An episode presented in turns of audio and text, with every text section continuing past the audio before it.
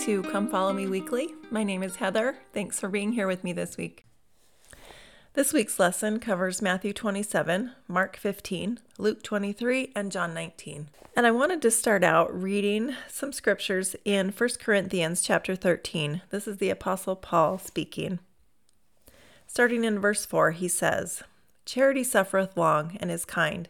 Charity envieth not. Charity vaunteth not itself, is not puffed up, doth not behave itself unseemly, seeketh not her own, is not easily provoked, thinketh no evil rejoiceth not in iniquity, but rejoiceth in the truth, beareth all things, believeth all things, hopeth all things, endureth all things.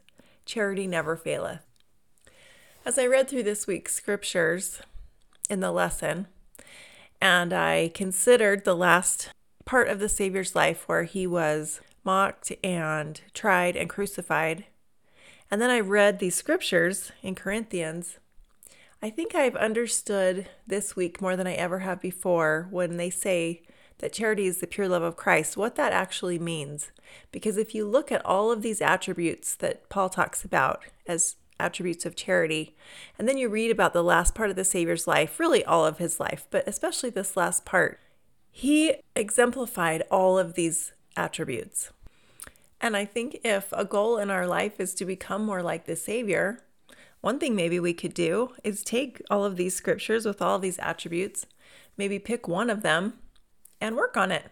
Maybe try to work on one a week or one a day or I don't know. I thought that would be a great way to try to develop these attributes more in our lives is maybe to pick one of these and try to work on it. Obviously, we're not going to master all of these in our lifetime, I don't think. But I think just reading these attributes, focusing on them, maybe think about the Savior and how He personified these, would help us to develop these more in our life and become more like the Savior that way. That was just something interesting that I thought maybe I could start to try. Charity suffereth long.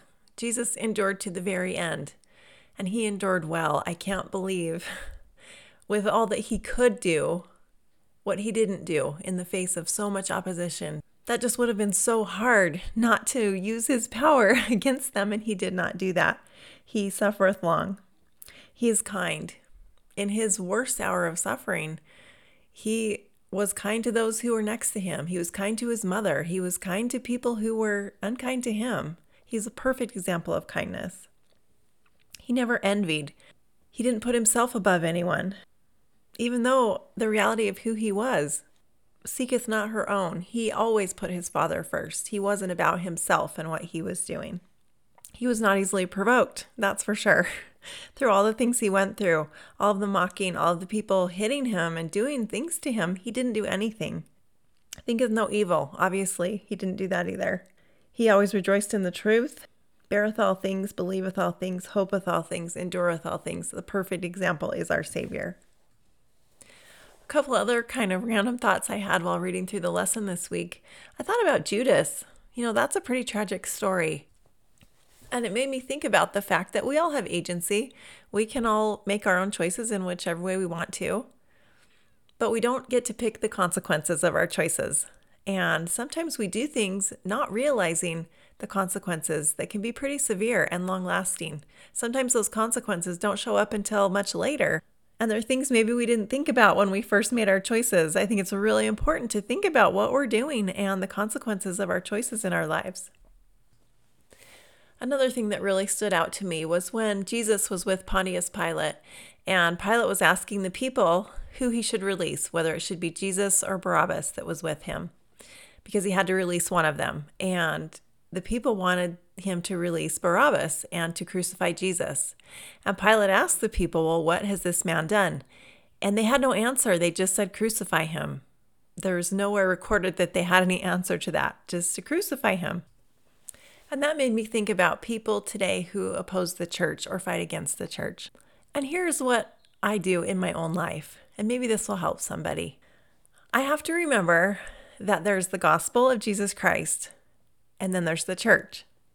And we have to remember that the church is led by our Savior. It's run by people.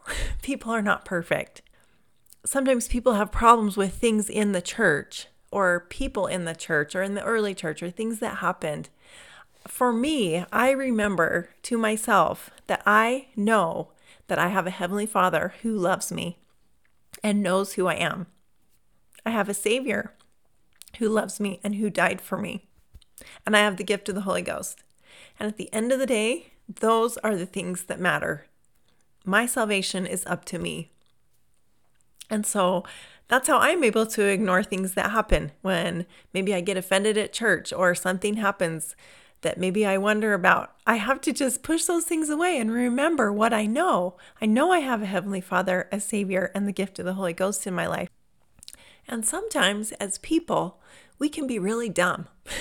we do dumb things and we say dumb things and we offend people and we get offended. We can feel judged and be judgmental, but none of that changes the fact that we do have a Heavenly Father and we do have a Savior and they love us and they're rooting for us and that the gospel is true. It is. No matter what kinds of crazy things can happen during our life, the gospel of Jesus Christ is true. And living the gospel, especially in this world that we live in, is not easy. But if we can just hang on to the things that we know and just keep going and try to block out all the rest and ignore it, I think that will give us the best chance of success throughout our life. The lesson goes on to talk about how the Savior is our example of forgiveness. In Luke 23 34, as Jesus was suffering on the cross, it says, Then said Jesus, Father, forgive them, for they know not what they do. It references a talk by President Eyring. And he says, We must forgive and bear no malice toward those who offend us. The Savior set the example from the cross. We do not know the hearts of those who offend us. Now, forgiving and bearing no malice to those who offend us is way easier said than done. But I did really love that statement. We do not know the hearts of those who offend us. What would happen if, when we do get offended, which we will, if we thought about that statement, that we do not know the hearts of those that offend us? Maybe think about that, that maybe we don't know where those people are coming from. I think that is a really good way to help kind of ease that a little bit, maybe to turn it around in our minds and in our hearts, and to kind of push Satan away a little bit and not be so offended and let those things go on for so long. If we can try to think of the other person and remember that we maybe don't know everything that's going on in their lives or that's gone on in their lives to make them do the things that they do. Another question from the lesson that I just really keep coming back to and thinking about is in the end of the lesson where it says, Why did Pilate deliver Jesus to be crucified, even though he knew Jesus was innocent?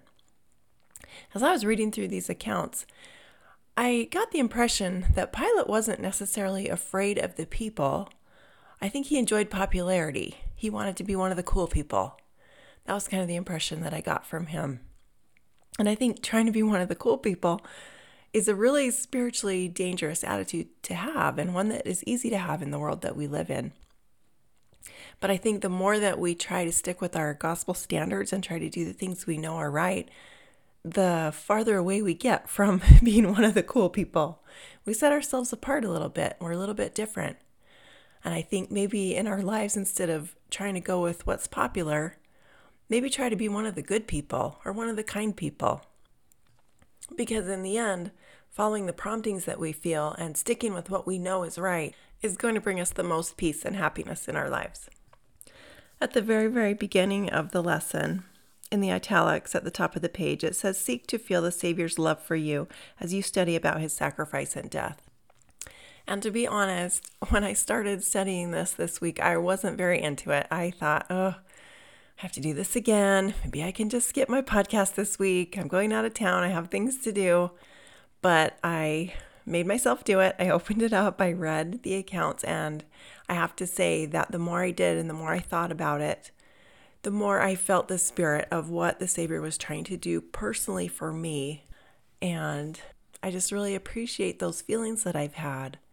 And I appreciate my Savior and the things that He did for me personally. And He did these for everyone. And as studying about His life and what He went through helps us to feel closer to Him and to maybe understand Him and His role in our lives a little bit better every day.